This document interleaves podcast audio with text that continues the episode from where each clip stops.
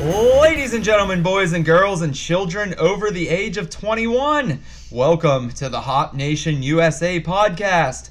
I'm your host, Sam, and I am here for episode 11. With me, as always, are my two co hosts. To my right is Steve. What's up, buddy? Hey, how's it going? It is going well. And uh, what's new, new and exciting in your world today? Anything fun? I thought I was getting sick. Has, have you ever done this where you think you're just getting sick and then instead you just sleep for a whole bunch of time and then just hope it passes? Did it work? Yeah, it pa- I mean it worked. So I assume whatever it was, it's gone now. Oh, all right. Yeah, Well, that's good. Glad you're not sick for the show today. yeah. I, I was feeling sick yesterday, but I'm feeling pretty okay today. Good. Some say you shouldn't drink beer when you're sick. So if you were sick, Adam and I would have to do all the drinking on the show today, and we don't want that because you know three's company. Anytime I uh, anytime I get sick, I usually drink screwdrivers or uh, what's whiskey and orange juice? What is that? Is that something? Oh, that I drink that. So All I drink right. that. So you, you don't use uh, like a like a seven and seven? no. I do a uh, Cheap- tequila sunrise, tequila and orange juice. Oh God, that's just barf city. Oh, come on, nothing better for some sickness than a nice shot of tequila. So you're saying you're not down with the sickness? Ugh. Yes. Oh man. Introduce What's it- Adam so we can get past Yeah, let's get 1998. going. Yeah, we don't need to I was, hear gonna about say, your when, I was sickness. trying to think in my mind when Disturbed first started making music. It probably was in the 90s, late 90s. 98, I was thinking 99, early 2000. I have no idea. Some, somewhere. And across from me, as always, wait a minute, where's Adam? Adam is not across from me. I am not. In 10 episodes, Adam has always been right across the table from me, and today he is not. I am not. I don't even see him. Is he even on this podcast? Turn to your left. Oh my god. Dude, Hey, no- Sam. nobody ever sits to my left. I'm sorry. Now you're sitting to my left. I'm a trendsetter. which is very confusing for me. This is throwing my whole is, day is off here. your your chi is not centered. No, my chi is not centered. I'm You were sorry to to my hear that. left when you should be across from me. I, we're okay. I'm okay with a little bit of change. All right. It's all right.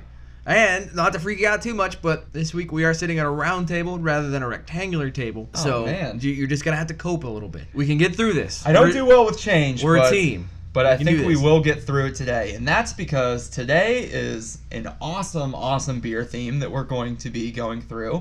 And we're switching back to a theme that we've done a couple of times, and that's where we feature one specific brewery on the show. You know, we haven't done that in a while. We haven't. I'm so kinda glad very that we're excited kicking with- back into it. Yeah, it's it's a coo- it's a cool idea, and that way we really get to explore uh, some of the beers from a specific brewery rather than just a hodgepodge of stuff from random breweries. We're actually focused now on a specific brewery that we all know and love. Laser Mm-hmm. focus. Laser focused. Definitely love. We are all very big fans of this brewery, and the brewery that we chose to feature on the show today is Dewclaw Brewing, which is out of Baltimore, Maryland. So you guys know Dewclaw well, I know. Oh yes. Yeah, oh boy. yes. So Duclaw is a great brewery, and we really enjoy trying their beers. And it's one of those breweries where every time you turn around, they have something new and exciting that they've released. If you go to their website and check out their list of beers that they've produced over the years, it is like 10 pages long. It's incredible to see how many beers that they've made. So, the first thing that we're going to be featuring on the show today and that we're going to be sampling is one of Dewclaw's specialties. It's one of their earlier beers, and it is called the Dirty Little Freak, which is probably one of my favorite names uh, of a beer that I've had in my time. That is definitely one of the first ones that I've ever tried, and that one set a mark with me uh, to know that I like Dewclaw beers. Uh, I will admit I have had it before. But I'm Yeah, gonna- I I'm think gonna we've try it all again. had I it think before. we have, but this is Yeah. a good way to kind of step into it a little bit. Yeah, yeah. Start with one that we've all had before Mm. because not only is this one we've all had before, but I think this is one of their most unique beers. Yeah. It, yeah. Yeah, I just can it, see it that. Mm-hmm. just in the way it kind of surprises you with the flavors and stuff. I- it's not really clear, you know. No, it's not clear at all. It's what a right. quarter. well, You know, interestingly enough, based on the bottle, it says it's an ale brewed with vanilla beans.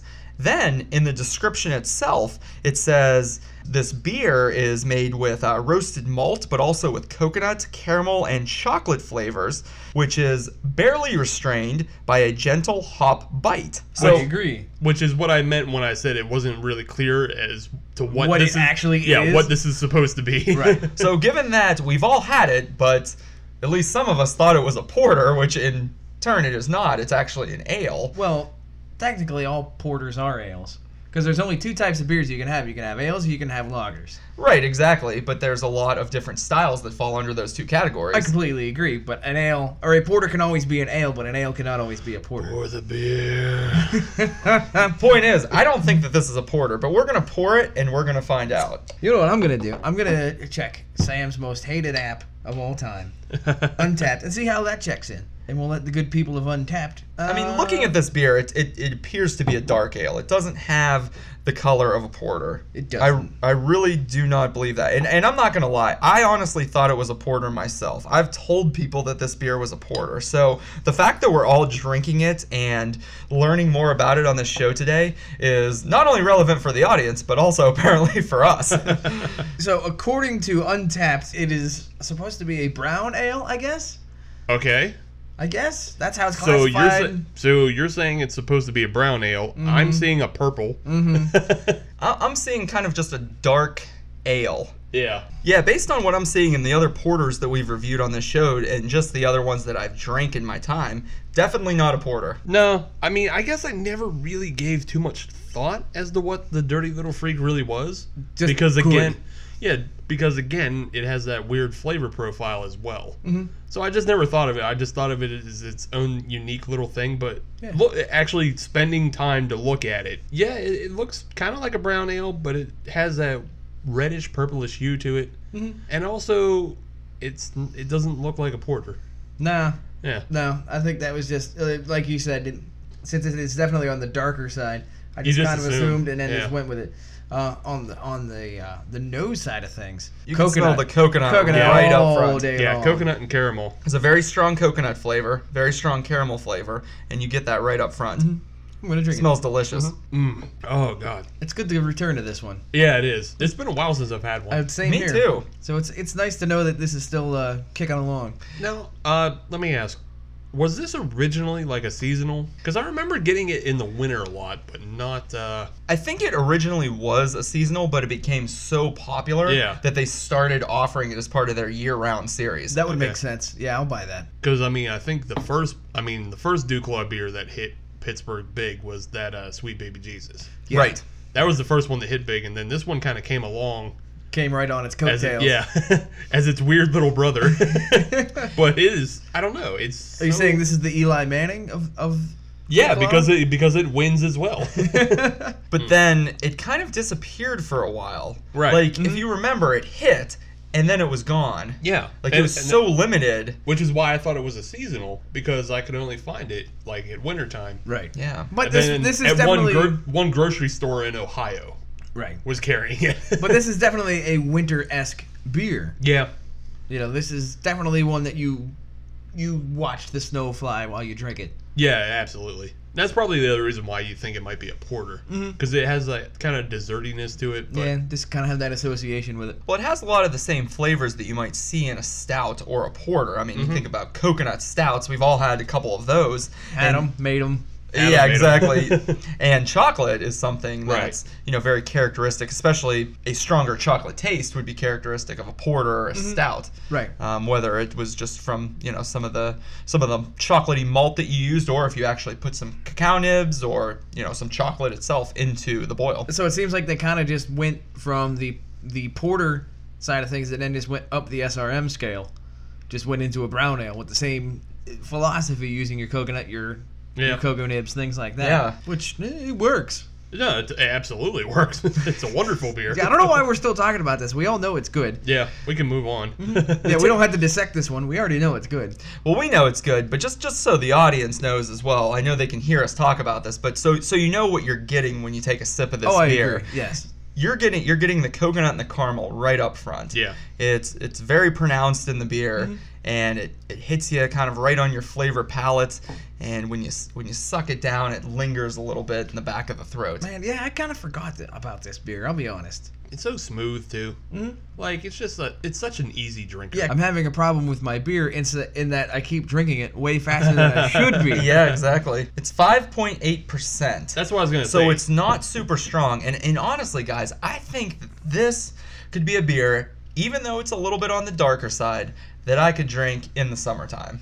It would have to be super cold. No, no, you would not drink, want to drink this beer super No, no, cold. in no, the no, he's summertime? say- He's saying outside. Oh, Right. If I'm Oh. drinking this outside, yes, I understand that it's gonna kind of skew your flavor profile if it's super cold. But if you're gonna drink a beer like this, to me, it's gotta be cold. I can I can reconcile this really easy for you guys. okay. This is a thunderstorm beer. Hey, there you go. Yeah. All right. all right, I'll right. take that. Yeah, I th- can this drink is a this during beer a I would thunderstorm. pull out if I'm just stuck inside because it's raining and everything. That's a great that's Yeah, a great that- use for this. Beer. That is, a, yeah. It would be so awesome to have like a super large covered patio Mhm. where you could actually watch the thunderstorm and sip on this beer without getting soaked. yeah. Oh man. If there's one thing that Pittsburgh is known for, it's awesome beer events in the summertime. So, what do you guys got on the docket? What's coming up for you that you're excited about, that you know about, that you want to share with our audience? Well, interestingly enough, I found one that might not necessarily be a part of Pittsburgh, but is kind of a part of Pittsburgh. Go on. It's not too far away. So a lot of people I know kind of take the trip out of Pittsburgh and go down to Mountaineer Gambling Casino And racetrack. Yeah, watch horses. So here's a question on that before you get too far. Eh, At Mountaineer, do Yeah. they do harness racing or do they do the the thoroughbred racing? they do the thoroughbred Because I know at the Meadows down in Washington County, they only do the harness racing. right. But I wasn't sure if they did the full thoroughbred racing at Mountaineer as well. That's all I wanted to know. Okay, yeah, but they have that, and then they have the Harv, where Ted Nugent is usually playing, Ah, yes. or Aaron Lewis of Stained. I actually watched that show last year. I went there. I'm sorry, Oh boy. I didn't mean to bring a s- sore spot up. While we're on that subject, interestingly enough, you know Aaron Lewis has gone country now. I saw that show. and I think that's why he's playing there Right, in yeah. West That's Virginia. absolutely why he's playing. When the I Harv. showed up, I didn't know he had gone country. What were you ex- expected to hear? It's been a while since I've gone and fucked things So, up just he- like I always do. All He did right, no that more song. stage. that's enough to not us get us sued. That's Yeah. fine. Yeah, he did that song, but it was countrified. Oh, really? Oh. Ooh. Yeah. That That's was like- always one of my favorite Stain songs. I really did think that was a good, well written song. It, it was just it was very odd. The the audience was definitely an eclectic group. It was quite the experience, I'll be honest. Did That- he do a country version of Mud Shovel? I have no idea. I, I don't go that deep See, into that his was one of catalog. my favorite Stain songs. Everything actually off that like that first album I thought was really good. It wasn't, yeah, the That was first a good album CD. wasn't terrible. I'll be honest, I, I wasn't a big Stain fan. I didn't get into any of their stuff. That's fine. I knew that one song that he did with Fred Durst. I, mm, He did that one song. I'm sure he did. I don't know what it was. They all kind of traded back and forth with It's really the same guy. between Limp Bizkit and Corn and yeah, and uh, what was Stained, Stained was like the Mandy Moore to Corn and Limp Biscuits, Christine Aguilera, and Wow. Britney Spears, right? Because they came in third. that? Wow. They would have been third, yes. Did you like that reference? Would- it was tying in 2000s bands with also, you know. Would they would they have been the Mandy Moore or the Jessica Simpson? oh, they might have been the Jessica Simpson. Hmm. Yeah, because didn't Mandy Moore have a bit of a successful acting career afterwards? Well, yeah, she did. She I, th- I think Static X would have been more the Mandy Moore. they came in way too late. way too late. Got Got to split. yeah, because I guess Mandy Moore did leave, and she was on Entourage for a couple episodes, and I think she's on that show This Is Us Hmm. that's airing right now. So I don't know. What? How the hell did we get so far off track? We're talking about Stained and Mandy Moore. We We're supposed Adam to be talking wanted to about tell beer us a fests. story. He- I didn't want to tell you shit. I was. That you was told us just- a story about Aaron Lewis. That That's wasn't what a you story. did. That was just you know nuggets. In any case, if you want another reason to go down to Mountaineer other than Aaron Lewis concerts and harness racing, in August 19th, uh, Sure. they're going to have their fourth annual Brewfest. Oh, it's this isn't even the first annual. No. They've had this before. Yeah, they've been Nice. doing this, but apparently it's all West Virginia microbrews. Nice. So it's a little bit of a change of pace for everybody who's been to all the Pittsburgh festivals, and you know what you're getting at a Pittsburgh festival. Mm-hmm.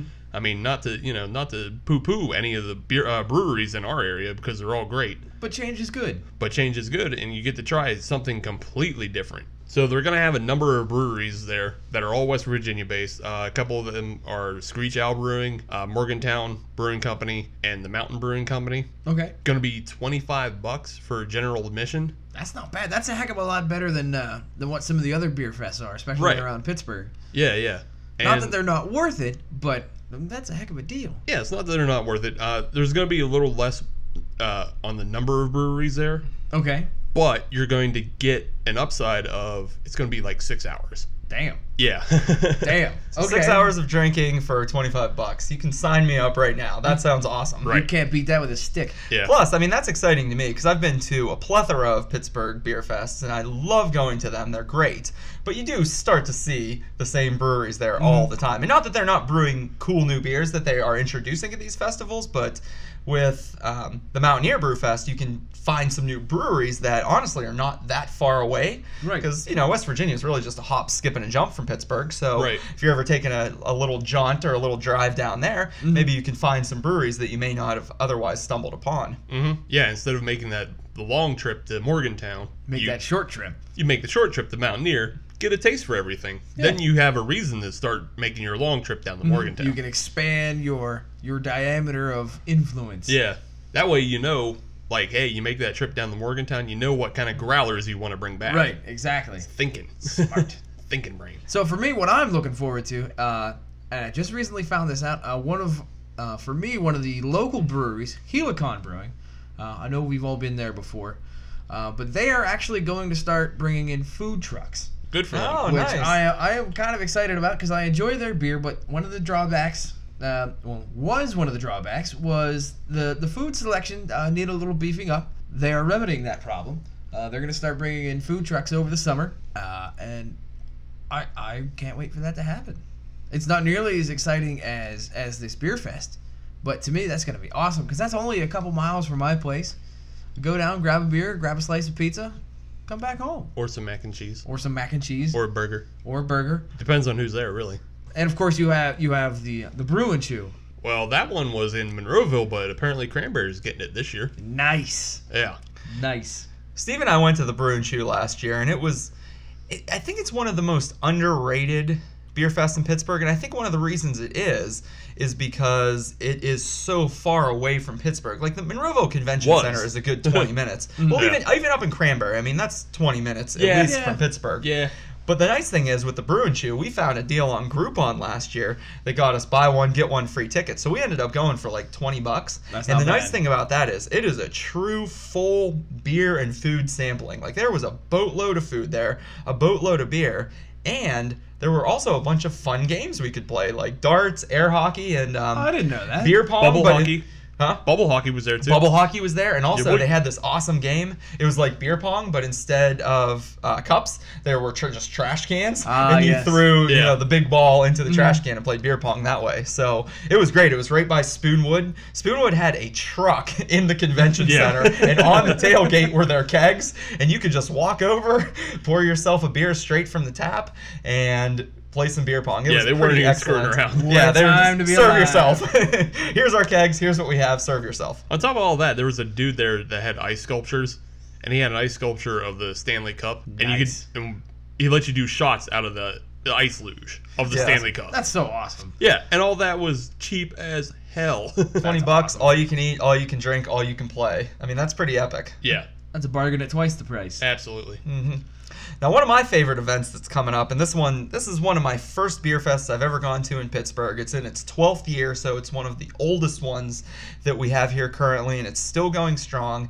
And that is the Millvale Brew Fest. Ah, yes. and it is down at Riverfront Park, and that's going to be occurring, I believe, on August. What did we say it was? August twelfth. That's the 12th. Yeah. It's going to be August twelfth. It's a week before the um, the, Brew and Chew. mountain. No, before. Well, Oh, it's the week week after. before. It's the week before Yeah. Mountaineer, and it's the week after the Brew and Chew. So- so it's, pretty uh, much we're, we're running through the August calendar. we're here. talking So we have August. Au- August fifth. We have the Brew and Chew up in Cranberry. August twelfth, we have the Millvale Brew Fest in Riverfront Park in Millvale, and August nineteenth, we have the Mountaineer Mountaineer, Beer Fest in the Mountaineer Casino and Racetrack. So back to the Millvale. Back Beer to Fest. the Millville. So what I really like about the Millville, it's it's usually pretty cheap, but what I really like most about it is it's it's kind of like one of those down home feel good beer fests. It's not too large and it doesn't attract a gigantic crowd.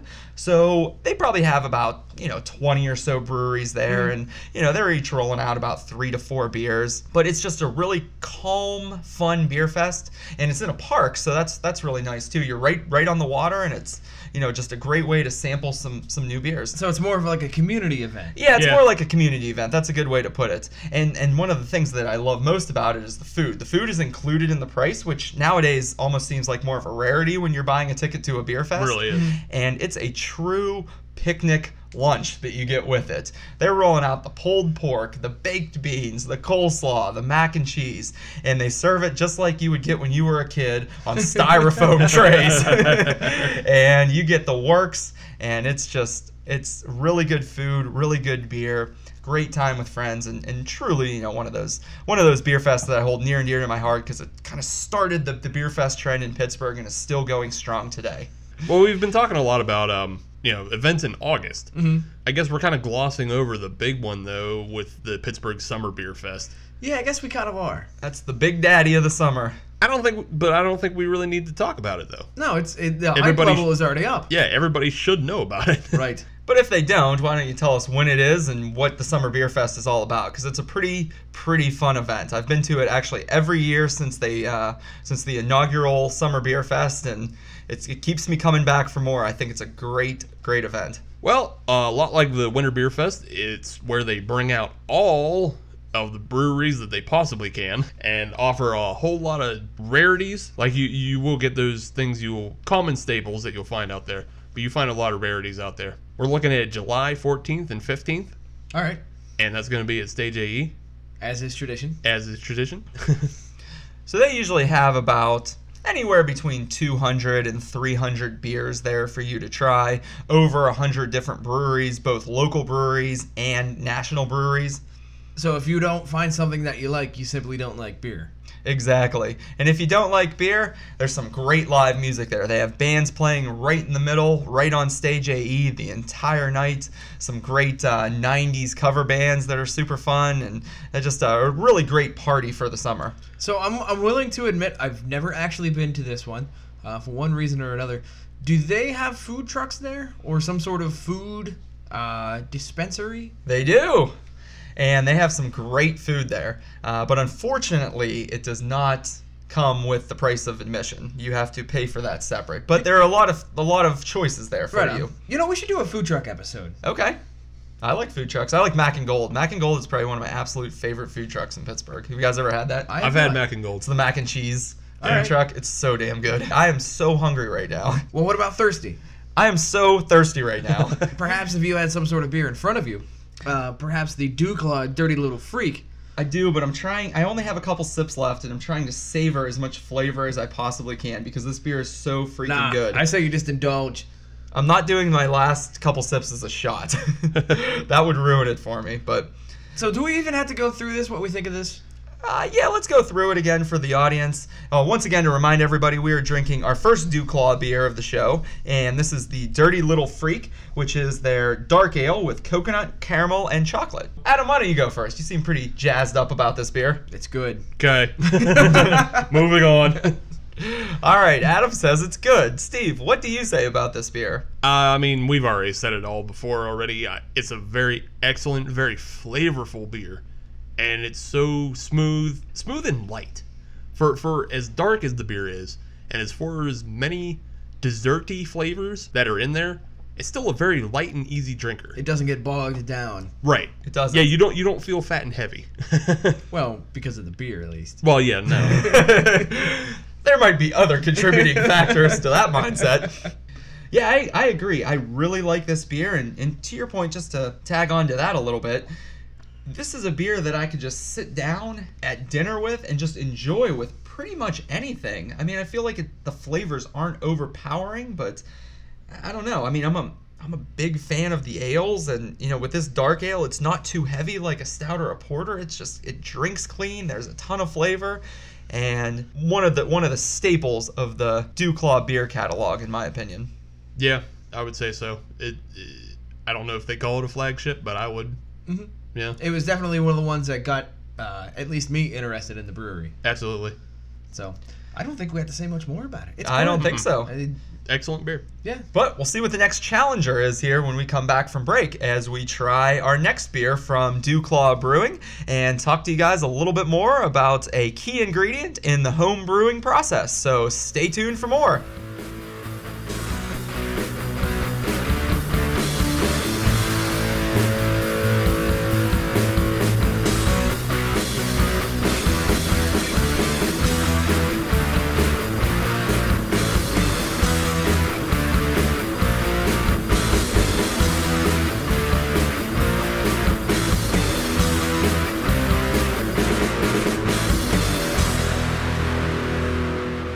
Welcome back, Hop Nation USA lovers. And before we get started with this next beer, I do have a question for my two co hosts here.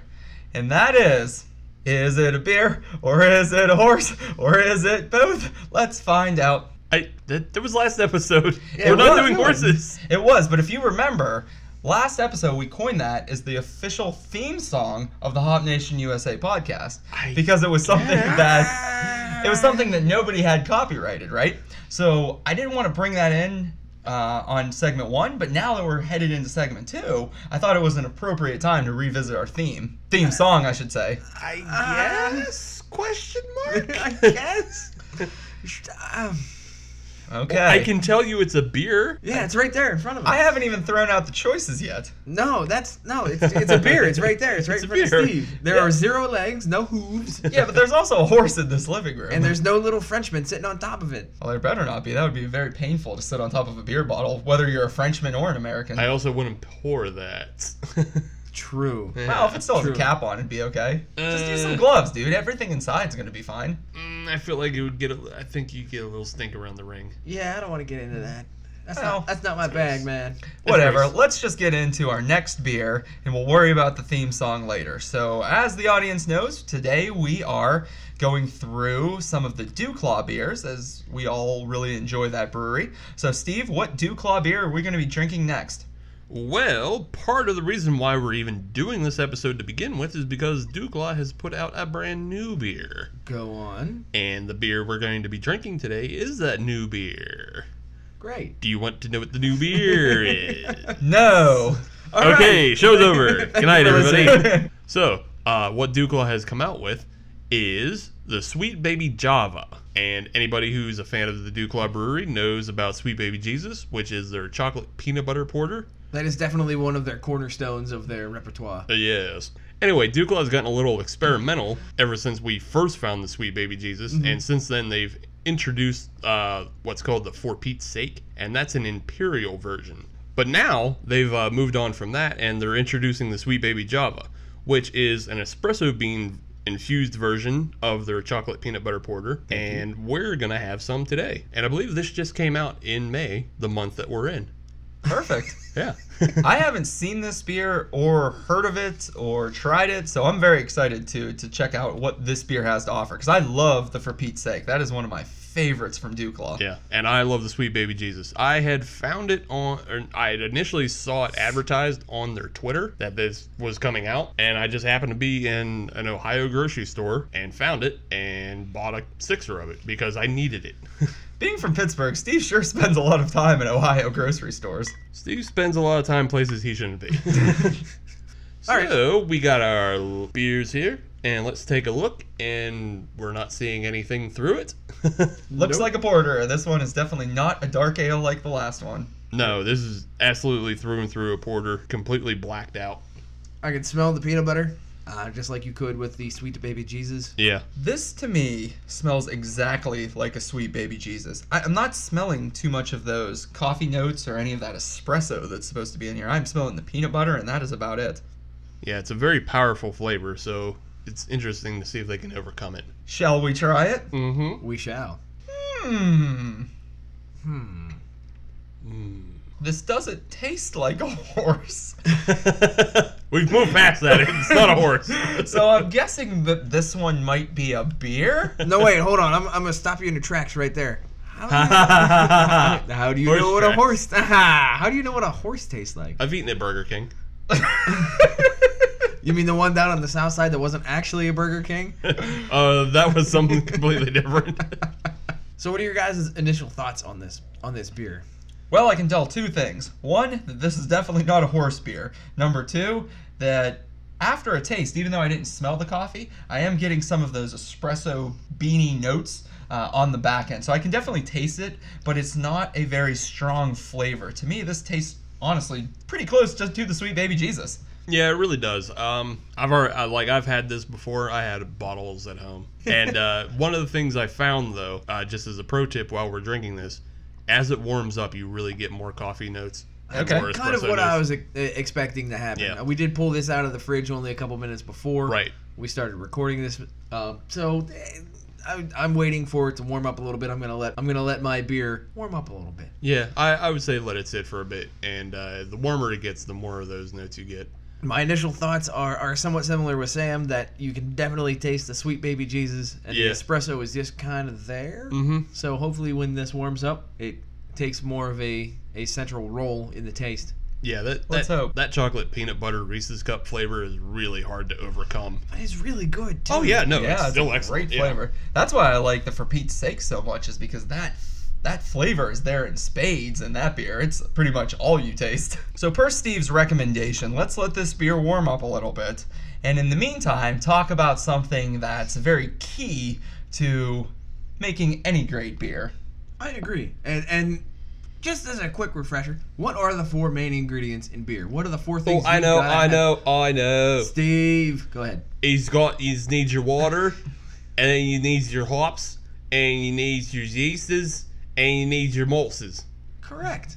Very good. Yeah. You get to finish your beer now. Oh sweet. So we have already talked about hops, uh, and we are not going to talk about yeast yet, and we are not going to talk about water yet. I Yeah, can't it's- wait for the water episode. Water I've got episode's gonna all be kinds of sweet. things to So- talk about there. There actually is. There is actually several things you can do to adjust your water because a lot of things will actually affect your taste in water. If you're looking at your pH balance, if you're looking at the minerals that are in your water, it's, I, I could go. Moving for on, days. Doctor Science. Let's I'm get to the sorry. malts. So, so we're gonna talk about malt. When when brewers talk about malt, uh, there's one one type of grain that is almost always being referred to whenever you're talking about malt, barley. Okay. You guys seem so excited about that. Well, I don't know. You, I don't know where you're going. How You're like, do you not know that? Now, if you remember the old game Pit, barley was actually one of the cards that you could trade. You remember Pit, the What? stock market trading game? Can't no. say that I did. really?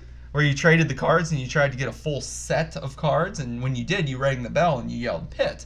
But there was two wild cards in the deck. One was a bull, one was a bear, signifying the market swings. If you're a bull market, things are good. So a bull was like a wild card that you can use to complete your set, whereas a, whereas a bear was something you couldn't have in your hand to win the game. I played Drug Wars, where you, You, guys could- never played Pit? God!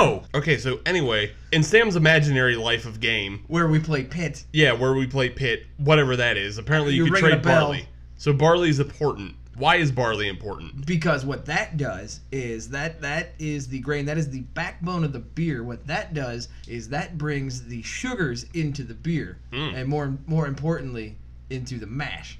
Okay, and sugars are important because that's what gets fermented. That is the yeast food, Yay! and that's what Ah. happens whenever the yeast uh, it's got to eat, it's got to do something, so it finds that sugar that is being released from the grains, from the malts, from the barley, and essentially what happens: the yeast eats the sugars, poops out the alcohol. That's what gets you drunk. Yeast, Nice, yeast poop. nice. Oh, excellent. Yeah. So barley, when you when you grow barley, it's going to be Mm-hmm. you know grain. How do you get it to break down? How do you break down the barley and turn it into kind of those those that sugary malt that we all know and love? Before you get there, uh, there are a couple of steps that you have to do. Uh, one of the things you have to do is you you actually have to, whenever you get your your grains of barley, you actually have to soak it beforehand uh, to sort of let the germination begin. And what you'll do is you'll let the germination process start. Then you'll you'll actually roast it, and that will stop the germination process. But what that will do is that will still allow the sugars to be released whenever you whenever you steep your grains and all of that good stuff. So there's actually some prep work that has to happen before the the home brewer actually gets a hold of it at your local home brew store. Okay. So it's not just pulled straight off the stock and put Right, into right, a bag. right. Yeah. So there there are some processes that have to be have to be made. Whenever you're, you're brewing, and from this point forward, I'm just going to talk in reference of an all grain brewing. Uh, I'm not going to get into extract brewing simply because all these steps have already been taken care of. For an all grain, what you're doing is you'll take your grain and you'll put it into into a mash tun with hot water, depending on how hot it is, depending on your recipe, and you'll let it rest. So what that'll do is, whenever you're able to strip the sugars out of the grain, that'll put the sugars into your wort, and that, as everybody knows, is essentially unfermented beer. That's what your that's what you add your yeast into. So essentially, what you're saying is you get this first step of the grains and barley sitting in you know hot water, Yes. basically in a spa. Right. Right. and and that's there are some theories out there that say that that is actually the basis of civilization as we know it. I don't know if it's an old wives' tale or just something that's you know everybody tries to, tries to latch onto, but in the time before time, somebody left a, a bucket of, of grain out out in the weather. It got wet, so they got really lazy. They let it sit there, let it sit there, let it sit there, uh, and eventually it it fermented out. Their yeast got involved somehow. It fermented out. Somebody decided, I'm gonna drink this. I'm gonna see what happens. I don't know if it was a bet. I don't know if it was a dare, or it was again just laziness. And they drank it. Found out that hey, this makes me feel pretty good. You know, I feel pretty good about myself. I'm gonna talk to my boss tomorrow, see if I can be promoted to head hunter. You know, I'm gonna go talk to that cute girl in the in the garden over there. You know, it made you feel good. And then they would grow this grain specifically for this drink, and that kind of centralized people there to this one crop, and that kind of was the onset of civilization as we know it. Huh. Hmm, That's very interesting. Hmm. I've always heard that it was monkeys eating mushrooms, and the mushrooms made them all high, and that's how they got smart. That sounds Now like that may be true too, and that probably did happen at some point. so but maybe maybe I don't sort think of, that has anything to do with beer. no maybe that wait what no What? What? what? what What? monkeys eating mushrooms Yeah. Where the hell did you hear that from? Uh, Did you just make that up on the spot? the internet. Oh, oh, is that what that is? I heard it on the internet. Yikes! So back to not monkeys on mushrooms. Uh huh. One of the one of the other things that molds will do is that will that will determine the color of your beer, Mm. depending on what kind of grain that you use, depending on the amount that you use. That will determine essentially what your beer is going to look like. Are you guys familiar with SRMs? I am not. maybe you should explain it for the audience. Oh, all right, we're we gonna don't. try- We don't know. Don't let us fool you. okay, you guys don't know nothing about nothing. No, we Okay. don't even know how to. We don't So- even brew beer. So whenever you guys are at at your local brewery, at your microbrewery uh, of choice, there are usually a couple of different numbers that are associated with the beer that you're going to try to drink. Obviously, number one is going to be your alcohol content, your ABV, your Mm-hmm. Mhm. alcohol by volume.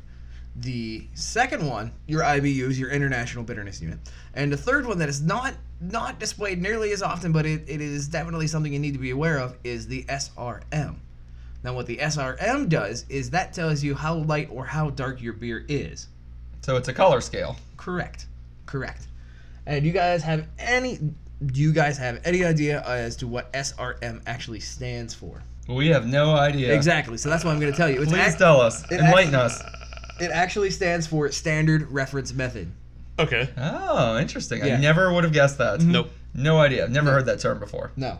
So it, essentially, what that does is that tells you the color of your finished beer. I feel like I've seen a different scale because I know the the malts they cut like a darker one is around 60, 70, 80 Correct. and like lighter ones are around, you know, 5, 10, 15. Just maybe I've seen it referenced in a different So what way. what you're actually thinking of is is the Love Bond ratings. Ah, Ah, ah, that was a really good segue. That yes. was nice of you. Thanks. Did you plan that? No. Oh, okay. All right.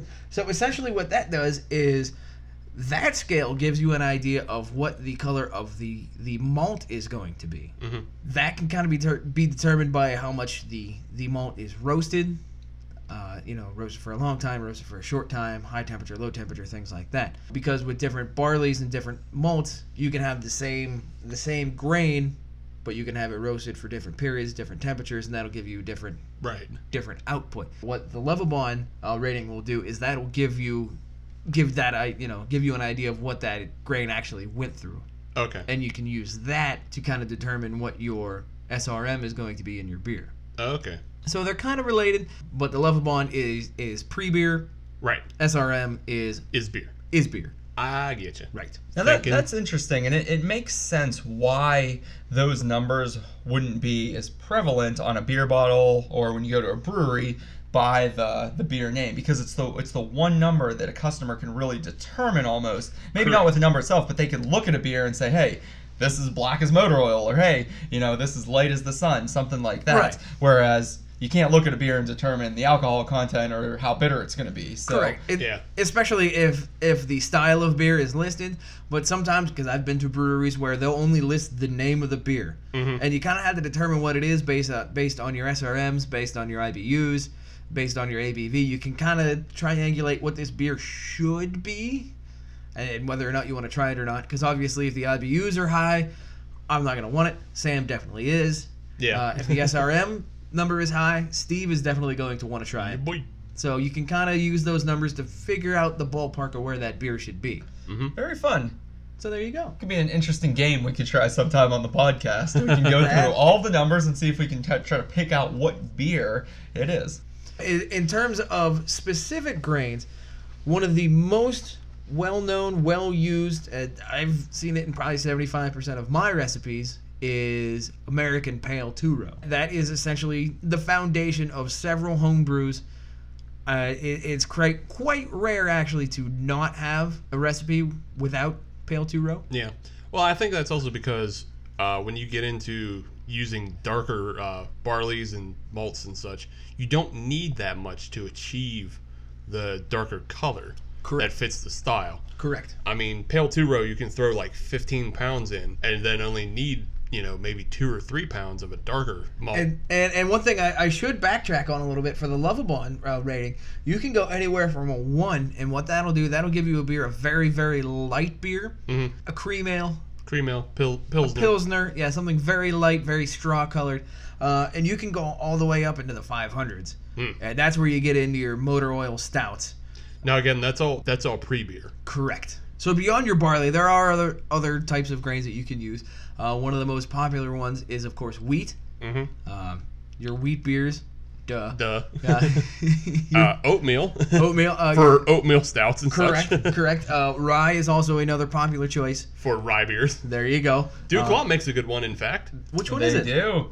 The Guilty Filthy Soul, which Ah. unfortunately we won't be reviewing on this show today, but if you ever go in, uh, are in your local beer distributor or bottle shop, check out the Guilty Filthy Soul. It's a fantastic chocolate rye beer from Duke Law. That actually wasn't the one I was thinking of. I was thinking of, of there's another one that they make. Oh, Ah. Uh, rye one on. yeah, the rye one on. That's think the one I've I had that really one. like. Yeah. Yeah. that one's good too, but I like the Guilty Filthy Soul Yeah. better. Hmm. Well, okay, so they make two good rye beers. There you Yeah, go. there we go. if Yeah. one's good two's better yeah. so yeah that's just a, a, a little touch on on the backbone of the beer uh, that being your grains your malts if you guys have any more questions uh, don't ask me right now because i don't have the answer in front of me but uh, if anybody out there listening has any questions definitely uh, let us know on twitter uh, email us something like that i'm, I'm willing to answer your questions I'll, I'll talk shop with you a little bit. And speaking of talking shop, Thanks, Um, Doctor Science. Dr. Science. Yeah, I like that. that's your name for now. Nice. Can I get that on the back of a t-shirt? No, Dr. Science? no. MD? We've already printed our T-shirts. MD, SRM? MDDDS. But getting back to uh, our, our segment two beer, what do you guys think of this? Of the Sweet Baby Java? I mean, obviously we're gonna like it because it's basically just the sweet baby Jesus with coffee. Sam? I will say, as much as I like this beer, it's definitely leaving me disappointed. It's a great beer. It tastes good. But to me, it's just way, way too similar to the Sweet Baby Jesus. And even after this beer is warmed up a bit, I'm just not getting the espresso. And maybe that's, I don't know, the way my uh, palate is feeling right now. Maybe it's not up to the coffee taste. Usually I drink coffee in the mornings and not in the evenings. So I, I don't know. Maybe it's rejecting those coffee flavors for whatever reason. But honestly, I'm, I'm not tasting any of the espresso. And it's interesting because it says it's espresso bean infused. So I'm wondering how this was brewed. Did they take a whole boatload of espresso beans and kind of just dump them into the fermentation, or was it brewed with? Um, brewed with the coffee beans and you know put them in they was put placed in the warts or any idea do you guys know how this was brewed by chance Haven't a It clue. just says that whole the whole bean espresso was put in. So I'm not sure if you had mentioned this earlier and I'm just an idiot and I forgot. Uh, but what is the ABV on this thing? Uh, actually, I did not mention it, Oh, but okay. the ABV is 6.2, basically the exact same as the sweet baby Jesus. okay. Yeah. All right. For for me, for my review, I gotta say I gotta agree with Sam here. It's as good as the beer is. It's a little bit disappointing. I was expecting more. yeah when you when you see the java beer especially looking at the label it has the nice espresso cup on it steaming up you just feel like you're gonna get some more coffee flavor out of this beer and i honestly i can say this but i honestly don't believe that if i had the sweet baby jesus in front of me and the sweet baby java that i would be able to tell the difference this beer tastes exactly like a sweet baby jesus to me So I'm gonna get you guys' back on this one. Nice. I've had, I've already drank two before the show. Not today, but before the show. and I found the exact same thing. I thought I was like losing my mind the first time I drank it. well, you are just not on this. I know, right? but there I wasn't getting any of those coffee espresso flavors. Hmm. And I had another, and I let it get to almost room temperature. Right. And about then I started to get a little hint, Hmm. but I don't feel like I needed to. You know, you shouldn't have to let a beer warm up that much to get the. True. Now, now we say all of this, and that makes it sound like we don't like the beer. I really like this beer. Oh no, we still like it because it's still sweet baby Jesus. Yeah, exactly. So it's still good. It's just not exactly what we were expecting or hoping for. But hey, give it a shot and maybe you'll taste something that we haven't tasted. Yeah, it like as far as like coffee beers go, it can hold a candle to anything Right. like the Atwater Vanilla Java Porter. That's way out of this thing's, Mhm. you know. Blowing it out of the water. Right. But uh, as far as beers in general go, it's still excellent. Absolutely. So that concludes our second Dew Claw beer of the episode. And although we really enjoyed it, it kind of left us wanting a little bit more. So we have one more for you, and I'm excited for this next one because it's totally going to take us in a different direction style wise. And you guys will find out what that is as soon as we get back. Stay tuned.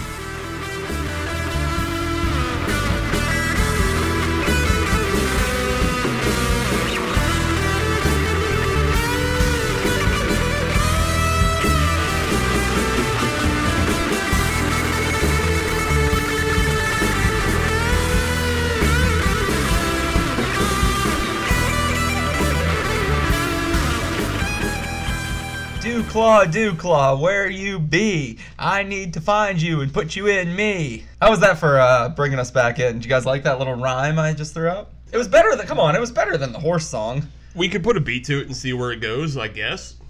I'm I assuming don't right know. into the trash pile. Yeah, Ah, okay. come on. Ah, come on. we, we, need, we need to continue to think of new theme songs for this show, and plus that's very relevant to what we're about to talk about, which is another do claw beer. So I thought that was pretty creative. The creative juices are flowing right now, Sure. guys. Don't shit on me. Not those kind of creative juices. yeah, let's hope not. Adam had Mexican for dinner, so I would be in trouble. All right, so we are trying our final Dew Claw beer of the day. Wait, are we seriously going with this? what with the Dew Claw beer? Yes, we are because we don't have any other Dew Claw beers. Okay. Yeah. We definitely need to try this one because it looks good. It's a style that we actually have never uh, sampled on this show before. So That is correct. Adam, what are we going to be drinking next? Well, uh, this one is a little bit different uh, in that it is coming from the Dew Claw Brewery Oh, Oh, I've heard of them. out of uh, out of Maryland. Oh. Baltimore is Uh, it? that is correct. Yes, uh, named after Lord Baltimore. For those that are interested. No. All right. Okay. Well, it's actually south of the Mason-Dixon line as well. That's true. So what we are drinking is a barley wine that is called the Devil's Milk. So, for our listeners out there and those that may not know, what is a barley wine? Well, in actuality, it's not that much of a difference between an English strong ale. Uh, usually, it's going to have a high alcohol content, usually between eight and twelve percent. So if you're drinking a barley wine, you gotta know what you're doing with it. Because you uh, you can get good and tuned up nice and quick. Uh, the origin behind it, as I understand it, it actually was brewed to somewhat compete with wine, which is going to be up in the in the teens and high teens in terms of ABV. It is actually not based on any sort of wine. Yeah, it's still made So with grain. It's, still not still made a- with fruit. correct. This is a this is a lot like how they market soy milk as milk, but it's not milk. Correct. Fucking liars. same with almond milk, cashew milk, same exact thing. Is Is there a pistachio milk? there, uh, I think there might be, but I do want to get back to Nah. this barley wine here Okay. because Blah-blah-blah. I've been a fan of, of barley wines for a while now. I, I at first when I started drinking beer, I was kind of turned off by the style just because they were so strong. They are very strong. Uh, these are the types of beers that you'll definitely get a big boozy flavor out of them. This one in particular comes in at a, uh, a very, very respectable 10% ABV. So it's right in the middle of the road in terms of style. So let's crack this open and let's take a look. It's interesting that these beers were kind of designed or, or made or crafted to compete with a wine because although they are similar in alcohol content, we're drinking a 12 ounce beer here right now. And with a wine, when you pour a glass of wine, it's generally more like a five ounce pour. So if you drank a 12 ounce bottle of, of you know this devil's milk, it'd almost be like you were drinking kind of two and a half glasses of wine. Yeah, just about. So I guess that's a good way to compete. to get you screwed up quicker. I guess. And, and I must say that uh, Mario Lemieux would be very proud of the uh, the hop schedule on this. 66 66. minute. 66 IBUs on this thing, on this very copper looking beer. And if one were to use an SRM scale, with it being a copper looking beer, I would put that somewhere in, I would say, the high 20s. Oh, Okay. It almost looks to me like a little bit, if I'm comparing it to a wine, almost like a rosé. Yeah, it's got I a lot see. of red hue to it. I see a little bit of a almost a pinkish. It looks peach. Peach Mm-hmm. is a good. I can dig it. Yeah. Head retention, uh, when I poured it, it definitely had a little bit of head, but it dissipated very quickly. Mm-hmm. I don't know. Mine's pretty thick and creamy, just kind of hanging out. Uh, I'm looking Mine's at- not. Mine is dissipated. Yeah, mine's just kind of got the got the white ring around uh, around the glass. That's about it. A little bit wisps around the center of the beer. That's about it. Is uh, everybody else's as carbonated as mine? Yeah, I'm getting quite a few bubbles. In Okay. Mine. Yeah, I definitely have a good cascade fly- flowing up. Now, smelling this beer, you can definitely smell the booze. And if you take Yeah. a nice long sniff of this, kind of stings the nostrils a little bit. So it's kind of funny, uh, Steve. You had mentioned the cascade of of effervescence coming through this. Mm-hmm. Mhm. Uh, one of the hops used in this is actually the cascade hop. Oh, neat. So How about that's that? a very nice little tie-in there. Mosaic hops are actually all also used in this bad boy. Hmm. So there is a, a cacophony of hop flavors coming through with this. What do you guys say we take a drink? I would say that sounds like a great idea. Hmm. So I beat you to it. Hmm. Ooh, somebody jumped the gun. It's good. It's a little fruity. It, it's not quite as boozy as I was anticipating. No, it doesn't taste as boozy. I, I've had this beer once before, and it was a long time ago, and I remember it tasting different. I just, and I Hmm. can't, I can't pinpoint what that taste was, but I don't remember it tasting like Well, this. uh, if if it was a long time ago, if I am understanding this correctly, they they tweak the recipe once a year. Uh, this Oh, is okay. a, this is a 2016 edition. Uh, so perhaps what you had uh, was a slightly different recipe. Perhaps it was bottle conditioned a little bit longer than this one. Uh, I've had this one hanging out uh, for I'd say I don't know six months or so. Uh, so it should be good and bottle conditioned now. Uh, you should be starting to get into peak performance on this thing. Okay. Yeah, I'm definitely tasting a, a little fruit on this and a little bit of the booze. I don't know. I'm undecided, so I'm gonna continue to sip on it and see what uh, see what it may it may turn into. And I think this is another one we're gonna have to kind of let it sit there and warm Yeah. up a yeah, little let's bit. see. See what it becomes. So while this beer is warming up, let's as we continue to drink it, let's stray away from beer for a minute and talk about another topic that, you know, is something that we enjoy discussing on this show. And especially, you know, one of the big things that comes up every summer is summer movie season. Mm-hmm. And we all are big, you know, fans of film. As And- noted in episode eight. yes, we've As noted in episode eight, as noted in the bonus episode, yeah, if we you haven't talked heard it yet. ad nauseum about uh, the Fast and the Furious movie. So what we wanted to do is kind of take a look at some of the big fun movies that are coming out this summer and and talk through them a little bit. Uh, so we're going to actually break this down into two parts. Uh, the first part is going to be on today's episode. We are going to do our summer movie preview part one, and that is going to be taking a look at the movies that are coming out May, which is this month, obviously, and June. And then next week, we're going to do our summer mo- movie preview part two, and we'll talk about some of the big budget flicks that are coming out in July and August. Yes. So first off, we're going to talk about May, and let's let's see what's coming out here this month, guys. One one of the things that I know is coming out, you know that's coming out, and everybody else knows that's coming out is the continuation of another franchise that at least myself has always you know been one to enjoy the films, uh, similar to the Fast and the Furious, although they aren't on eight yet, they are on number five, which is the Pirates of the Caribbean movies. And if there's only two people left that like them, it's me and Michael Bolton. We're big fans of those movies. This is the tale of Captain Jack Sparrow. So Captain Jack is back sailing the seven seas, as Michael Bolton uh, likes to put it, and you know this this is an exciting movie because number one, I, I still can't get over the fact that a this movie is being made and b this be- movie is being made with Johnny Depp. I can't believe they're on five, and I know that Johnny Depp didn't really want to do it. But Disney actually offered him ninety million dollars to you make serious? this movie. What the shit? It's absolutely insane. It was probably one of those things like, all right, Depp, give us your number. What would it take for you to make this film? And he's like, 90 well, million. whatever, $90 million. And they're like, okay. So yeah, he got paid ninety million dollars for this film. Wow, I You can't- gotta remember, it's Disney. They can just throw money. they got they got Disney money. Yeah. I mean, they bought Star Wars. No one has Disney money except Disney. Right. So They, Yeah. They bought Star Wars. They they, they what bought does- Marvel. I know. It's ridiculous.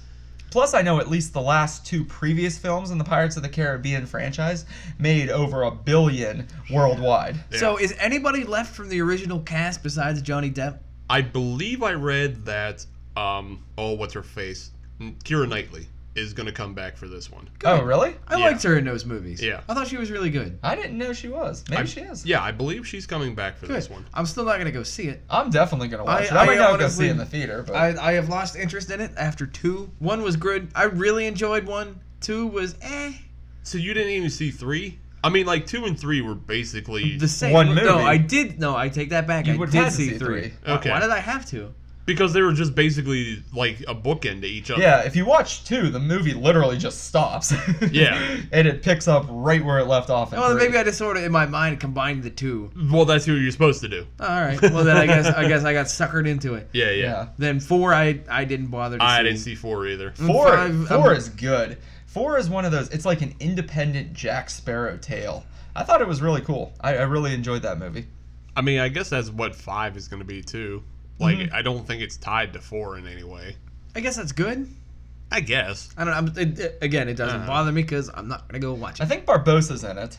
Yeah, Jeffrey Rush that is wouldn't- still in the That movie. wouldn't surprise me. No. Plus, I'm excited to see Javier Bardem as the new villain. I've always enjoyed his acting. I think he's a great actor. Yeah, he really is. what else is he known for? No, Country, for Old Men. Oh, So maybe maybe check out the trailer. Take a look at this movie. It, it looks like it's going to be a fun popcorn summer flick. I hate I fun. mean, Johnny and Johnny Depp. I, I don't believe he really phones stuff in. I mean, I think he'll do good as he Uh, I don't know. reprises Did you his see the role. Lone Ranger? no, I didn't see it. I, I chose to adamantly skip that one. see, there you go. But I like Pirates of the Caribbean. I really like how he portrays Jack Sparrow. No, in he the does. film, He, so. he is Jack Sparrow. Yeah. All right, so we got the fifth Car- Pirates of the Caribbean movie. It's called Pirates of the Caribbean: Dead Man Tell No Tales. So let me ask you you guys this. think this is going to be a hit or a miss? I, oof, ah, well, I'm gonna miss it, so I don't really care. I, it's gonna be a hit. It's gonna make money. There's no doubt about it. I mean, It's I just not gonna think- take my I money. Think the fourth one didn't do well with critics. Yeah, but there's I- a difference between critics. I know. I'm just saying. I'm, I know. I'm just saying that I don't think it did well with critics, but it still made a assload of money. I think this one might actually do better. It's I don't know. The the, the previews for four didn't get me at all, Right. but the previews for this one have me somewhat intrigued. So I think it'll do well. I think it'll be a hit. People will like it. I think so too, and I'm not sure if it'll quite get up to a billion dollars at the box office, especially with some of the other films that are coming out this summer. But It's got to compete a lot. I- It I- does. it has a lot of competition, but I think that it'll at least get into the eight to nine hundred million dollar range. Yeah, yeah. It'll be a big That's disgusting. That's a Right? disgusting amount of money. right. Eh, These are inter- international successes. my So if friend. it makes nine hundred million dollars, that makes Johnny Depp's paycheck ten percent. yep. yeah, exactly. Nothing. Nope. nothing. That's why Disney's ready to fork over ninety million dollars for him to do this. yeah, because they know the return on that is going to be just astronomical. absolutely. So we have Pirates of the Caribbean. That one comes out, I believe, over Memorial Day weekend. Is it? We should probably say when these films are coming out so people Sure. know. Yes, um, Friday, May 26th is Pirates of the Caribbean. Now, here's one that I'm very excited for. Uh, personally, I don't know about you guys as well, but on Wednesday, May 24th, Baywatch comes out, starring The Rock and Zach Efron. So I the first trailer I didn't care for, but that's because it was really toned down and everything. The second trailer I saw was one of those red band trailers, and I didn't know this was going to be an R-rated film. And I Oh, think it it's- is? It's a Yeah. hard R too. It's a hard R. I, I it, I think it's taking every like it's taking everything from the 21 Jump Street movies, Mm-hmm. and then it's just injecting The Rock with all his goofy ass superpowers from the Fate of the Furious film, and just putting those into a Baywatch film. So is he going to fight Jason Statham on a jet ski? Uh, maybe I saw him on a jet ski. I saw him shooting a fucking rocket launcher. I think. Nice. So I, I don't think I've ever seen a bad The Rock movie. Uh, you didn't look hard enough then. Yeah, I was gonna say. He's did you got a see lot of trash. Hercules? Like what? Uh, the Tooth Fairy. Now, how did I know you were going to say the Tooth Fairy? Because that's an easy. nah, I, I thought it Trash hit, film. I thought it hit the target just right. You. didn't see You are. that. I did. You just aren't the audience for it. Ugh. He made some Disney movies, but I mean, he's he's really. I I don't know. He's kind of like expanding his reach nowadays. okay, he's going then- into some comedies and a lot of action films. So in the last five years, San Andreas was probably trash. That was pretty big though. I don't- made a lot of money. I didn't see I it. forgot about that movie. See, Adam even forgot it that it existed. So there. I made the Scorpion King. I don't know if that was good or not. But let's get back to Baywatch. I I like The Rock. He's always he's always great. I even if the movie sucks, he's enjoyable to watch. mm-hmm. And I tell you what, I've I always kind of thought of Zach Efron as one of those guys who's really just you know coming up through you know the High School Musical Disney franchise, and you know would really just do a bunch of bro rom coms things like that. But Yeah. that dude is actually pretty funny. He, he He really is. does have some comedy chops. Uh, He does. Both he's he's pretty good in both neighbors films. And then I just watched that Dirty Grandpa film. That movie sucks. It's like it's awful. Is- But is that movie writing? so But- funny. it's awful, but Zach Efron and Jason Manzukis keep me watching it. gotcha, gotcha. So you made it through the end. I made it to through to the end, but eh, Robert De Niro is so pathetic and sad. it, it is a new low for De Niro, but I Yeah. tell you what, I laughed, and I I really like Aubrey Plaza too. She, uh, she, she she's was, a good tie-in. She was to the funny film. too. She was pretty stereotypical, but Eh. she had some funny lines as well. I saw him too in uh, Mike and Dave Need Wedding Dates, I didn't see which that one. that, one's pretty funny. I mean, it's not. I, I didn't think it was quite as funny as Dirty Grandpa. I thought the story was a little bit better, Mhm. and I don't know. Plus, Aubrey Plaza's in that as well, and so is Anna Kendrick. So Yeah. they kind of tie in nicely. and That's a then pretty you good got, uh, combination. what's that other dude that's in that movie? Ah, Oh, is it one of the, the guy workaholic from guys? Yeah, Yeah. Yeah, Adam something or other. I don't care. Yeah, Adam. Oh God, why can't I think of his name? Adam Devine Yeah. is his Okay. name. Yeah, he was 'cause he was in the new uh, Blink 182 video for Wait. "She's Out of Her Mind." So yeah, I mean, this Baywatch movie looks looks pretty good. I think it's going to be one of those surprise hits of the summer. It looks hilarious. The Red Band trailers are funny. The Rock's great. Zach Yeah. Efron looks great, and plus it's Baywatch, so you got to you got to expect Hasselhoff or Pamela Anderson to make a cameo at the at the least. So what's next on our list, Sam? Well, first off, think Baywatch is going to be a hit or a miss? Oh, What do oh, you that's a guys think? good call. Oh, it's gonna be a hit. Yeah, it's gonna fill. It's gonna fill that uh, space. That if we don't have a Seth Rogen film this summer. I don't think. True. Which that's And okay. We don't have a 23 Jump Street either, so it's gonna it's gonna fill that. Plus, at this point in time, The Rock can pretty much just print money. Right, exactly. The I Rock, don't- The Rock is a draw. I think The Rock has a movie every season Yeah. lined up. So yeah, And that'll be a nice compliment because it comes out right uh, two days before Pirates of the Caribbean. So if people aren't interested in that, they want to see something funnier over Memorial Day weekend, they can check out Baywatch, which I Yeah. think is going to be a good good hit. be a good stupid movie, stupid funny movie. That's that's one of those ones where you you go in with the popcorn, you shut off your brain, Yeah. and you enjoy the air conditioning. Now moving on to June, we kick off June on Friday, June second, with a bit of a bang, and that's with Warner Brothers' rendition of Wonder Woman. So Wonder Woman is finally being brought to the big screen. She was introduced in the Batman vs Superman movie uh, that I personally did not see, but that came out last year, and it seemed to make a lot of money. So now Wonder Woman is Wonder Woman is getting her own movie. Last year or two years ago, I thought that was two years ago. Uh, maybe it was two. because years Suicide Squad was last year. Suicide Squad was in August, but uh, Batman vs Superman was March of last year. Was it? Yeah, okay. Yeah. it was. Yeah. You're right. With the that makes Batfleck. sense. Yeah. Yeah. So I mean, essentially DC is just playing catch up right now with Yeah. Marvel, and they're just trying to release these films as fast as they can. And I think it's really showing because from what I have seen of those those movies, eh, they just seem rushed. They just don't make sense. The acting isn't great. Wonder Woman should Uh, have happened eight years ago. Did either of you guys see Suicide Squad? No, I did not know. Didn't care to watch that one. Uh, Did you see it? yeah. No, I've seen. I, I, because I do like some of DC's. Like I, I like DC characters. in terms of the comic book side. Right, and comic book side. So I try to watch these movies and support them, and like that way, if I see a good one, I can tell you guys, guys, it's good. but no, like, like Green Lantern was the shittiest shit shit. and then I tried to like Man of Steel, but there was just too much not Superman about You know it. what? I And don't Sup- think I've ever seen a good Superman movie since 1984. what was eighty four Superman Four: The Quest for Peace. Yeah, that one was doo doo. the only two good Superman movies are one and two. I was giving him the benefit of the doubt. no. No, one and two are the only good ones. but after that, for some reason, they can't make a good Superman movie, and I don't know why. Superman's a hard character to write to begin with. Yeah, but you've got so much. You you have so much experience. Why don't they go into the the portion where Superman dies? Well, I mean, they did that. In what? And Batman versus Superman. Batman versus Superman. I haven't seen it yet. He he he technically. Spoiler alert. Yeah. Who cares? it's been over a year. If Yeah. you haven't seen it now, he, whatever. he technically dies fighting Doomsday. Eh, But with this Wonder Woman film, I'm I'm hesitant because Batman vs Superman was a hot mess. Suicide Squad was complete utter trash. So I've heard that on the director's cut, it's a lot better. Which one? Suicide Squad. I no. Oh, okay. No, it's a mess because basically the whole film is this long playlist of pop songs. Oh, yeah, like Ugh. they they tried to cover up the la because I think it was a lot darker film to Mhm. begin with, but they tried to cover up the bat the like dark tone with Yeah. like all these happy pop songs and like club bangers and shit you why recognize. why would you do that? To try well To because make it a kids movie? well why would they try to do that is because Deadpool came out. Yeah. Deadpool was a hilarious, Yeah.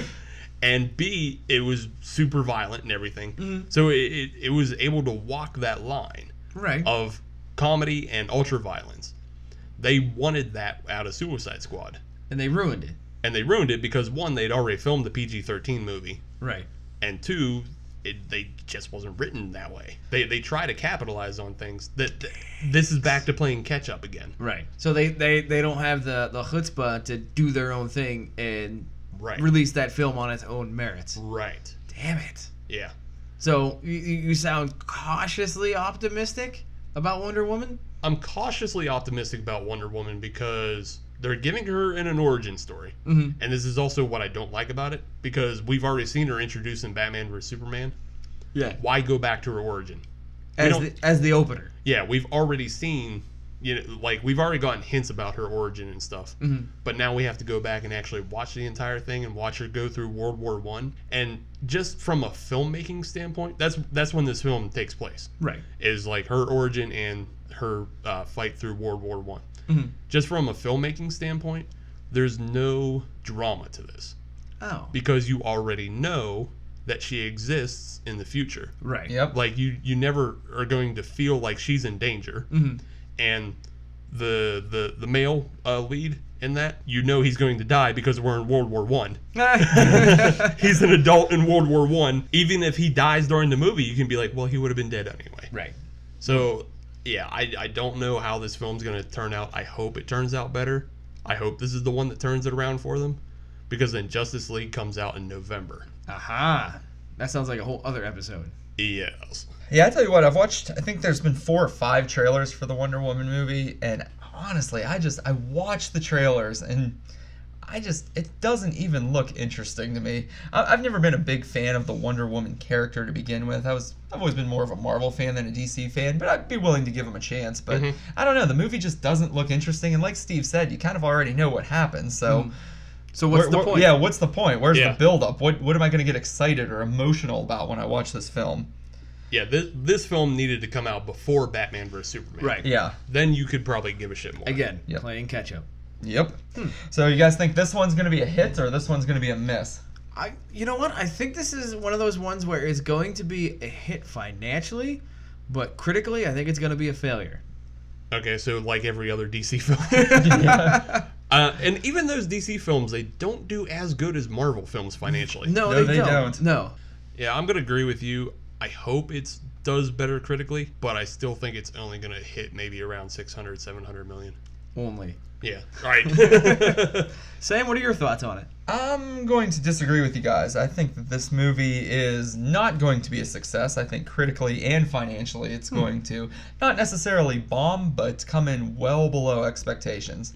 I'm predicting it makes less than 100 million domestically and less than 500 million internationally. That's my prediction. Yeah. I just don't think the movie looks interesting. I don't think it's going to find an audience. I, I see what they're trying to do with, you know, having a strong female lead, but I think, uh, you know, if Marvel were to put out, say, a Black Widow movie, I think that would be a lot stronger of a draw. Well, it would be, but I than think Wonder the, Woman. the the counterpoint to that is that uh, Black Widow is al- already well established. Right. I'm not saying well, it should. and also not only is she well established, but that's Scarlett Johansson versus Gal Gadot. Gal Gadot can't really act. like Yeah. so I'm predicting that this is not going to do that well. But hey, we'll see on uh, on see on June second how it fares. I I wish see. them the best. Well, let's talk about one more movie here. And we saved the absolute best movie for last. And I think June did as well because this movie comes out at the very end of June, heading into try to capitalize on probably the last couple weeks of June, but also kind of the 4th of July weekend.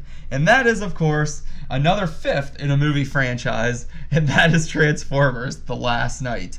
Now, before we get into this discussion, let it be known that the Transformers movies have been just a hu- huge, huge success. Um, mostly nationally, but they've made a couple hundred million here uh, domestically as well. I think the last one it crossed 200s, maybe with the Dinobots or whatever. But I mean, the, the franchise itself has grossed well over a couple billion dollars. Did you guys ever And- see the cartoon back in the '80s, Dino Riders? I have no idea what No, the fuck you're talking I about. don't know what that Oh, is. You guys need to check it out. I'll send you some links afterwards. I don't think that's going to be anything like this film, though. So I don't know because Uh, Dino they, Riders? I don't think the Dinobots are in this one. I think they were just in the last one. no, no, no. But just in general, because they take over the dinosaurs and they use them as weapons. Oh. I'll See, send that you would guys. make some an links. interesting it's, movie, I it's think. quite interesting. Maybe that could be the premise for Jurassic World 2. All right, that but Jurassic World 2 is not coming back coming out for a while. So, let's get back on to, s- back on track to something a little more prevalent, which is the new Transformers movie. So, Can't what do you get- guys think? Are you pretty excited for this film? No, No, absolutely not. I guess I kind of set it up pretty big, but I'm not the least bit excited for this movie and I want so to see it. nobody on this podcast wants to see it. No. No, but it's just it's funny to talk down on movies like It's- that. it- Michael Bay could care less. It's gonna make him Exactly. just an absorbent amount of money, but everybody's gonna shit on this film anyhow. Mm-hmm. All right, so let's uh, let's get back to this beer. If you recall, we are drinking our final Dew Claw beer, which is the Devil's Milk. That was the strong ale, uh, as they call it, a barley, Barley wine. wine. Barley wine. Uh, so, what do you guys think of this, Adam? Why don't you go first? I like it. I don't hate it, but since it is a barley wine, in my mind, it, it's going to be a relatively narrow avenue in terms of taste. You're you're not going to have the same experimentation that you're going to have, like say for example, the sweet baby Java, uh, or even the dirty little freak, which is, definitely has a lot of very unique flavors. Uh, with a beer like this, where it's going to be big and boozy, that's definitely going to take the the front seat in the taste category. So I like it. I don't necessarily love it. Sam, what do you think? To tell you the truth, I'm not really digging this beer. I've had it before and I remembered liking it a lot more than I do now. The more it warms up, the more I'm tasting the booze, and I'm just not getting a ton of other flavor in this beer. And I've had some barley wines that I've thoroughly enjoyed before. And unfortunately to me, this just isn't one of them. It's just, I don't like the flavor that this beer is putting onto my palate. Steve? I'm with you guys on this one. Um, I think Adam hit it on the nail of the head when he said it's a narrow flavor profile. It just doesn't do much for me. booze. Other- it's it's yeah. gonna be a boozy flavor. Yeah. That's it. Yeah, if I if I'm looking to get drunk, I guess I'll run to this. Ducola actually makes a beer that I would recommend ahead of this beer called the Hell on Wood. It is a barrel aged barley wine, and it is just mmm mmm good. That- It is full of flavor and it's boozy and bourbony, and it is it is blows this one out of the water. If you're if you're looking for a beer to pair with like a thick porterhouse steak, Yeah. that's the beer to do it with. That one is great. This- Gotcha. This, one here is just kind of ah, well, It's good, not great. pair it with McDonald's. yeah. So in in in that vein, it looks like we need to put these bad boys up on the podium. Ew. Let's put them up there. So uh, Sam, why don't we start with you? Absolutely. What's uh what's your gold? What's your silver? What's your bronze for Uh, today's episode? All right, Dewclaw, here are my final rankings. Uh, in third place, we are going with the Devil's Milk. Just didn't really care for that beer. Uh, like we said, narrow flavor profile, and to me, the taste. It just it just wasn't great, and I, I do enjoy barley wines. I just I wasn't getting much from this beer. I was getting too much booze and not a lot of other flavors. So that one's third for me. Second is the Sweet Baby Java. As much as I enjoyed that beer, like I mentioned when we were reviewing it in segment two, it disappointed me a little because I wanted to taste the coffee notes, some of those espresso flavors, and I really wasn't getting any of that. All I was getting was the exact same taste that I would get out of a Sweet Baby Jesus, which is not bad, but it's not what I was looking for in this beer given the way it was marketed. So that puts the Dirty Little Freak in the gold position for me. As great as I remembered, I've had the Dirty Little Freak a couple of times, and every time it's been consistent. It tastes like coconut, it tastes like caramel, it's flavorful, it's silky smooth, and it is just, it goes down so nicely and leaves a great aftertaste in your mouth. So that is hands down, no question, the gold for me today. Adam, what are you thinking? And Sam stole all of my notes. He, he stole all of my rankings. There's nothing more for me to add. Uh, he, yeah, I did such a nice job with those rankings. You You're really completely did. copying me. you really did. Yeah, the the bronze goes to the Devil's Milk. Uh, the silver goes the silver goes to the Sweet Baby Java, and, and the Dirty Little Freak is the gold. Now when I when I put these rankings together, all three of these beers are still very very good, but when I compare them bet- between each other, uh, that's the ranking that I come up with, and for the same exact reasons that that Sam stated. And so I can't explain it any better than what he did. So Steve, what's uh, what's on your mind? I think surprisingly, we're gonna go three for three. Wow. Wow. Yeah, I think this might be a first. I think it The is. I think it exact is. same ranking for all three of us. yeah. Wow. All Do you- the beers. Now, do you have any different reasoning as to why yours is ranked? Really, no. Uh, again, narrow profile on the uh, on the barley wine, and it just doesn't like it doesn't pull my trigger. The Sweet Baby Java, it's still a great beer. It's still because it's just Sweet Baby Jesus, Mm. but it doesn't deliver on what's on the label. And uh, Dirty Little Freak, I think it's safe to say we all kind of re fell in love with it today. Yeah. yeah, absolutely. It's I- been, it's been a while since we've all had it, so having it again kind of just brought back all those good memories. Yeah, kind of. It's nice to revisit. I Yeah. hope to find a six pack of that soon because I'm definitely going to buy one just to have on hand at the house. It's such a good beer. Yeah. So yeah, I don't. Uh, I'm not gonna waste anybody's time. No, that was, that was easy. I think that's the easiest one we've had. Yeah. Yeah, really.